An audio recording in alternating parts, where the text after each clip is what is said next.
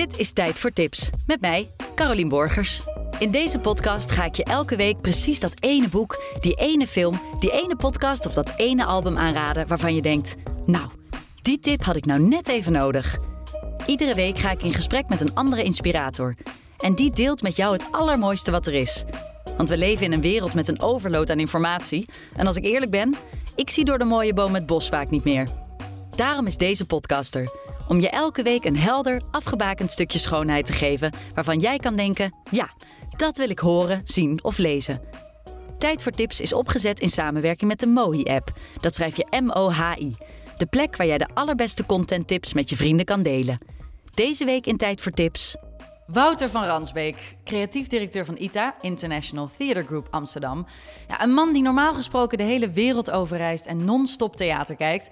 En daarbij is hij in zijn vrije tijd ook een begenadigd DJ. Nou, als die niet twee geweldige tips heeft, dan weet ik het ook niet meer. Wouter, welkom, fijn dat je er bent. Hoe zou je jouw smaak omschrijven? Nou, ik probeer eigenlijk geen smaak te hebben. Op een bepaalde manier vind ik het gewoon heel fijn om te proberen door je eigen smaak heen te uh, uh, kijken, omdat je anders gewoon bepaalde dingen niet ziet. Um, maar als ik echt mijn smaak zou moeten beschrijven, dan denk ik dat ik, dat ik van kunst hou waar een soort directe impuls, een soort emotie in zit, die los van de context van, van, een, van een film of van, van een schilderij, die eigenlijk instinctief begrijpt. Ik heb altijd een heel intuïtieve relatie met dingen gehad. En ondanks het feit dat ik nu al lang in de kunstensector werk of zo, heb ik die proberen te behouden. En dat intuïtieve, dat is wel voor mij belangrijk. Als ik iets zie, moet ik echt een directe geraaktheid hebben. En zit dat bij de maker of zit dat bij de Goh, nee, dat, zit, dat kan op verschillende manieren zijn. Ik bedoel, het kan zijn dat ik contact heb met de maker of de maker gezien heb, maar, maar meestal is het wel het werk of de film of, of iets wat ik zie wat me dan direct triggert. Zonder dat ik er eigenlijk iets moet van weten of zo. Want dat, dat vind ik altijd moeilijk als ik, er, als ik te veel context of te veel informatie nodig heb om überhaupt een relatie aan te gaan met iets. Nou, toch ga je ons twee tips geven. Welke twee tips heb je meegenomen? Nou, ik heb een, een, een documentaire, Skyladder, van een Chinese kunstenaar.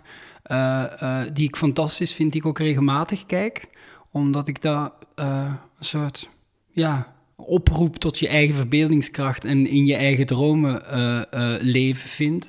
En een andere is een film, Victoria, um, die ik jaren geleden, ik denk dat die in 2015 of zo uitgekomen is, jaren geleden gezien had en echt de eerste keer dat ik in uh, uh, een ervaring had in een film dat ik echt adem naar adem snakte op het einde van die uh, film. En ik heb hem recentelijk herkeken omdat ik een beetje droevig werd van de lockdown. En omdat het ook zo'n ode aan de nacht is en de spanning van de nacht. Ja, laten we, laten we met die beginnen, met Victoria. Een heel spannende Duitse heistfilm, zou je kunnen zeggen. Kun je kort vertellen waar de film over gaat? Nou, het is eigenlijk heel simpel. Het is een, een, een, Spaanse uh, jonge vrouw die in Berlijn een, een baantje genomen heeft omdat ze haar uh, studie, ze studeerde pia piano of zoiets en heeft dat opgegeven en ze komt eigenlijk in Berlijn om een soort tussenjaar te nemen. Uh, en de film begint heel spannend in een nachtclub en ze staat gewoon te dansen. Het is heerlijk om, om, om in die roes van die nacht te zijn. In die, die club ontmoet ze ook een, een, een groep jongens. En uh, uh, zoals dat dan gaat, wordt ze gefascineerd en die vragen haar mee en zeggen dat ze haar het echte Berlijn zullen laten zien.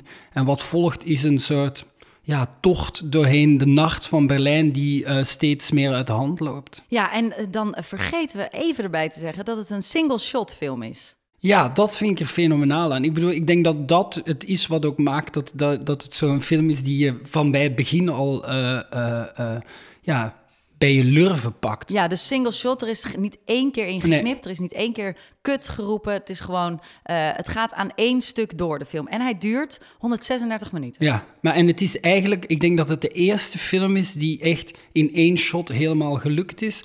Uh, um, het is een genre wat al langer bestaat. Uh, maar wat de laatste tien jaar echt een vlucht genomen heeft. En ik hou er heel sterk van, dus daarom ken ik die film ook wel, wel goed. Bijvoorbeeld Birdman, uh, uh, 1979, Son of Soul, um, die hebben allemaal dat long shot principe, namelijk het principe dat je gewoon iets in één keer opneemt met acteurs. Ehm, en dat is wel interessant, vind ik, want de laatste tien jaar is dat, is dat genre zo groot geworden. Ik weet niet of je 1917 gezien hebt, maar 1917 is ook zo'n onwaarschijnlijke reis van één... Uh, um, uh, van een soldaat achter de frontlinie in Wereldoorlog 1. Het is inderdaad wel vergelijkbaar, omdat deze film heeft ook ontzettend veel. Er gebeurt heel erg veel. Je gaat, het is niet dat het één ruimte is, je maakt die hele. Want een heistfilm, ja, kun jij uitleggen ongeveer wat dat is? Het is toch een beetje een overvalfilm? Nou ja, het gaat over. Uiteindelijk komen ze terecht Victoria in, in, Victoria, ja. uh, plegen ze een bankoverval. Maar eigenlijk gaat het daar niet helemaal over, maar het is gewoon die spanning. uiteindelijk komt zij met die jongens terecht in een, in een gesprek tussen criminelen want ze blijken zo'n een, een, groepje jongens te zijn die ook een beetje fout zijn, maar die komen dan terecht in een, in, in een iets zwaardere criminele wereld, waardoor ze dus ook een bankoverval moeten doen die nacht. En zij gaat mee als chauffeur van die bankoverval. Uh, en dat is natuurlijk die spanning. Wat ik ook mooi vind, is dat, dat je dus die bankoverval wel meemaakt, maar eigenlijk door haar ogen. Want zij is eigenlijk een betrokkene. Dus het is niet de spanning van de bankoverval die die film zo mooi maakt, maar het feit dat er iemand jong is, vol van dromen, en die letterlijk in Berlijn in die avond op een aantal kruispunten komt in haar leven en keuzes kan maken. En elke keer denk je: nee, nee, nee, niet naar rechts. Niet naar rechts, niet meegaan. Nee, en dan gaat ze toch mee. En wat zo mooi eraan is, is dat je op het einde denkt: van ja, en dat is wel herkenbaar, vind ik, voor, voor je eigen leven altijd, is dat dat soms kom je ergens terecht en als je aan de voorkant had gedacht dat je daar ooit terecht zou komen, dan zou je denken, nee, gaan we gewoon nooit doen. En die film is zo goed gemaakt dat je uiteindelijk begrijpt waarom ze daar terecht komt. Heel veel sympathie hebt ook voor wat er daar gebeurt. En ook gewoon zelf het gevoel hebt van ja, zo snel kan je ook in de verkeerde uh, kant gaan. Want bijvoorbeeld in het begin van de film uh, um, is er ook zo'n scène, komt zij dus s'nachts in zo'n nachtwinkel uh, uh, terecht en ligt die man te slapen, de, de, de winkelier ligt te slapen. En dus dan moet ze de beslissing nemen of ze die biertjes wel of niet afrekent. Mm En die rekent ze dus niet af. En, eigenlijk, en daarmee weer, dat zet het in werking. Dat is het kleine zaadje wat eigenlijk later het grote de grote bankoverval, bankoverval. Dus ik vind het een heel spannende film. Ja, want jij zegt, het, het greep me bij mijn lurven. Het was meteen, zat je er helemaal in. toen, je, toen je de film had gezien, met welk gevoel bleef je achter? Ah, zonder adem. En dat was zo interessant, want ik zag hem dus op mijn laptop. Ik zag hem helemaal niet op groot scherm. En, en uh, uh, ik zat in bed en ik kon echt bijna letterlijk niet meer ademen. En op, de, op een bepaald moment komt ze dan s'avonds, gaat, gaat de zon op in Berlijn en loopt ze over het straat. En ik denk echt... Ah, het is zo'n film die je niet laat ontsnappen. Ah. En dat komt eigenlijk ook, denk ik, door die one-shot, maar ook bijvoorbeeld... Hè, want ik, ik, ik, ik werk in het theater en in het theater is ook de kunst van het moment en van in dat moment te zijn. En als er iets fout gaat, dan gaat het ook echt fout in het theater. En dat, die spanning voel je bijvoorbeeld. Er zit ook een scène in wat ik later in een interview gelezen heb. Dan hebben ze dus hebben het drie keer gedaan, de volledige film. Ze hebben drie keer alles opgenomen, dus drie keer 136 minuten. En uh, uh, bij de derde keer zat er nog maar geld voor één keer. Dus het was de laatste keer dat ze gingen doen en die moest goed zijn, want de andere twee waren niet goed genoeg. En de laatste keer dus rijdt ze met de auto, maar ze rijdt letterlijk de verkeerde straat in. Dus de paniek in de ogen gaat helemaal niet meer over het spelen, maar wel het feit dat ze in die scène een fout gemaakt heeft. Dus dan gaat ze in reverse en komt weer terug. En dus uiteindelijk loopt dus die realiteit van die film weer samen met de... En ik denk dat dat die one-shot zo fantastisch maakt, is dat ze de letterlijke real-time spanning van die personages, maar ook dat ze de acteurs en de cameramensen op super scherp ja, zetten. Het dwingt je om een nieuwe relatie aan te gaan met de realiteit, eigenlijk zowel als kijker als als maker. Ja, en ook gewoon, je moet op het toppen van je kunnen spelen. Want bijvoorbeeld, ja, in film ik ga niet zeggen dat je lui wordt, maar het feit dat je een scène vier keer opnieuw kan doen en je tekst even kan leren, uh, uh, twee seconden voor dat je die scène gaat doen, dat zet natuurlijk een andere spanning in je hoofd. En natuurlijk de grote acteurs kunnen die uh, intensiteit van zo'n moment pakken op dat moment. Maar je voelt toch een verschil als je dus die hele scène in één keer draait. Er kan iets misgaan. Dan gebeurt er, dan gebeurt er iets anders. En die live ervaring dat vind ik toch, ja, ik werk in de live ervaring, ik maak alleen maar live ervaring. Ik vind dat iets in mijn leven wat ik heel ja, spannend vind. Dat is net zoals naar de dierentuin gaan en een leeuw in het echt zien. Dat is toch anders dan dat, dat die ergens veraf zit of zo. Ik vind dat, dat vind ik zo mooi aan die film ook, is dat je mensen ziet echt zoeken, letterlijk door de kunstvorm heen. Zoeken naar de, door de kunstvorm heen. Um, eigenlijk een experiment op dat moment uitvoeren. Jouw documentaire die je hebt gekozen, heeft daar, eh, is eigenlijk een, eenzelfde soort idee. Het is een, een, een documentaire over een man die keer op keer probeert één project wat hij heel lang geleden in zijn hoofd heeft bedacht, uit te voeren. Vertel even waar deze documentaire over gaat. Nou ja, het is dus een Chinese kunstenaar.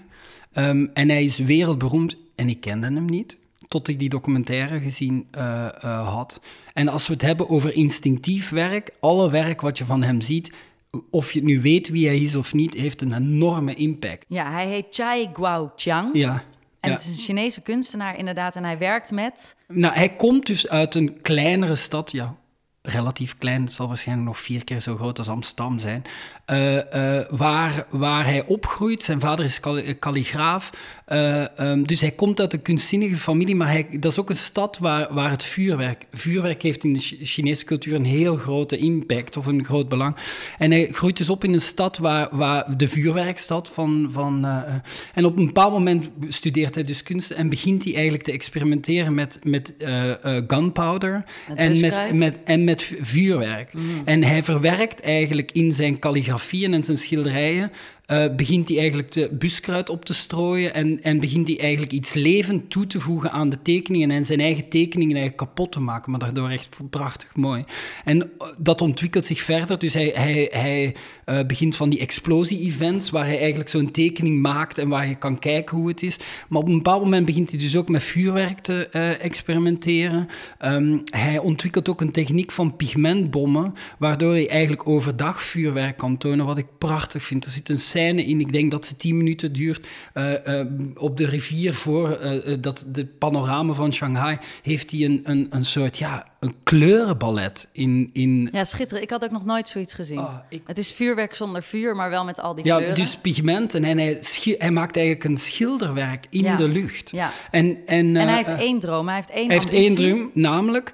Uh, um, hij wil een connectie tussen hemel en aarde, want zijn werk is ook heel sterk ecologisch uh, uh, getint. En hij wil gewoon letterlijk een ladder die van de grond naar de hemel reikt, wil hij maken. Dat doet hij, heeft hij al vier keer geprobeerd of drie keer geweest. En ik weet elke niet keer gaat het fout, elke het keer gaat regent, het... terroristische aanslagen, bosbranden. Lukt niet. En, en die documentaire volgt hem eigenlijk in de voorbereiding van uiteindelijk het, de, de poging die dan wel lukt. En wat ik er zo mooi aan vind, is dat wat mij inspireert aan hem is. Kijk, als, als wij allemaal als we kind zijn, hebben we zo'n mooie verbeeldingskracht en kan alles. En durf je alles te denken en durf je te denken: oké, ik wil een ladder. En, en wat zo mooi aan hem is, ik, ik weet niet hoe oud hij dan is op dat moment, maar die kinderlijke verwondering en gewoon het feit dat je denkt: ik ga dat gewoon doen. Ja, ik ga het gewoon doen, nog eens doen ja, dat vind ik dan dat vind ik zo inspirerend. Gewoon dat een idee zo lang met je mee kan gaan en dat je toch dan realiseert. En ook heel ontroerend dat hij het, dat hij draagt het op aan zijn grootmoeder, die is dan al honderd of zoiets, uh, die altijd als kindje al in hem geloofd heeft. Dus er zit zo'n heel mooie persoonlijke dynamiek, want het is geen documentaire alleen over kunst. Het gaat eigenlijk over iemand die zijn dromen uh, uh, achtervolgt ja, en realiseert. een heel klein zaadje, zijn persoonlijke verhaal is dat hij die connectie wil leggen met die hemel. En vanuit daar maakt hij dit enorme grote kunstwerk. Ja. Um, je zou bijna kunnen denken, als we het naar het begin van ons gesprek uh, teruggaan, dat dat dus de kern is waar jij op aangaat bij bijvoorbeeld zo'n documentaire. Ja.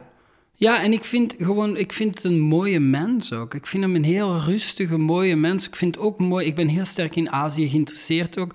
Ook dat iemand zijn eigen tradities neemt en daar zoiets moderns van uh, uh, maakt. Het vuurwerk is fenomenaal, vind ik. Dus, uh, en ook, er zit ook een heel mooie worsteling van hem. Hij wordt beroemder steeds. En met beroemdheid komt ook soms een verantwoordelijkheid, een, een verantwoordelijkheid maar ook een soort ding dat je je eigen, je eigen kern verliest. En er zit ook een heel mooie scène in. Dan gaat hij bij een soort amateurkunstenaar die na de dood van zijn vrouw opgestaan is één dag. En vanaf dan elke ochtend om zes uur begint met klei, kleine figuurtjes te maken. Uh, uh, en dat doet hij al jaren, dus het hele huis staat ook zo vol. Uh, en, en dan vraagt, de, vraagt de, de, de, interviewer aan hem, waarom zit je hier? Waarom doet je... En hij zei, om mij aan mijn persoonlijke impuls van het maken te herinneren. En dat, vond, dat vind ik zo mooi, is in, in het geweld van de dagdagelijkse dingen die je omgeven, verlies je soms waarom je ooit met iets begonnen bent. Mm. Of het iets in je privéleven is of in je werkleven. Maar het zijn dus twee eigenlijk uh, kunstwerken, zowel de film als de documentaire, die vanuit een best grote ambitie gemaakt zijn. Een single-shot film van, van meer dan twee uur en een ambitie om een 150 meter hoge ladder naar de hemel te maken. Is dat dat bijna larger than life ook wat je dan zo aanspreekt? Misschien is het dat wel, ja. Ik vind misschien, misschien probeer ik zo mijn eigen denken de hele tijd open te houden om het, uh, om het onmogelijke mogelijk te maken. Of mezelf ook uit te dagen om, om zelf een ladder te bouwen naar iets waar ik heen wil. Grote, ambitieuze projecten en een prachtige film en een hele mooie documentaire. Wouter, ik kan me niet voorstellen dat als je dit hoort, dat je niet denkt: dit moet ik allebei kijken. Dat moet je sowieso Dat moet je sowieso doen. Dankjewel voor dit gesprek. Dankjewel, Carly. Voor nog meer tips luister je volgende week weer naar Tijd voor Tips. Of check je de mooie app, met daarop nog meer inspiratie. En mocht je nou zelf een waanzinnige aanrader hebben, laat me dat dan weten door een mailtje te sturen naar tijdvoortips.mooi.app.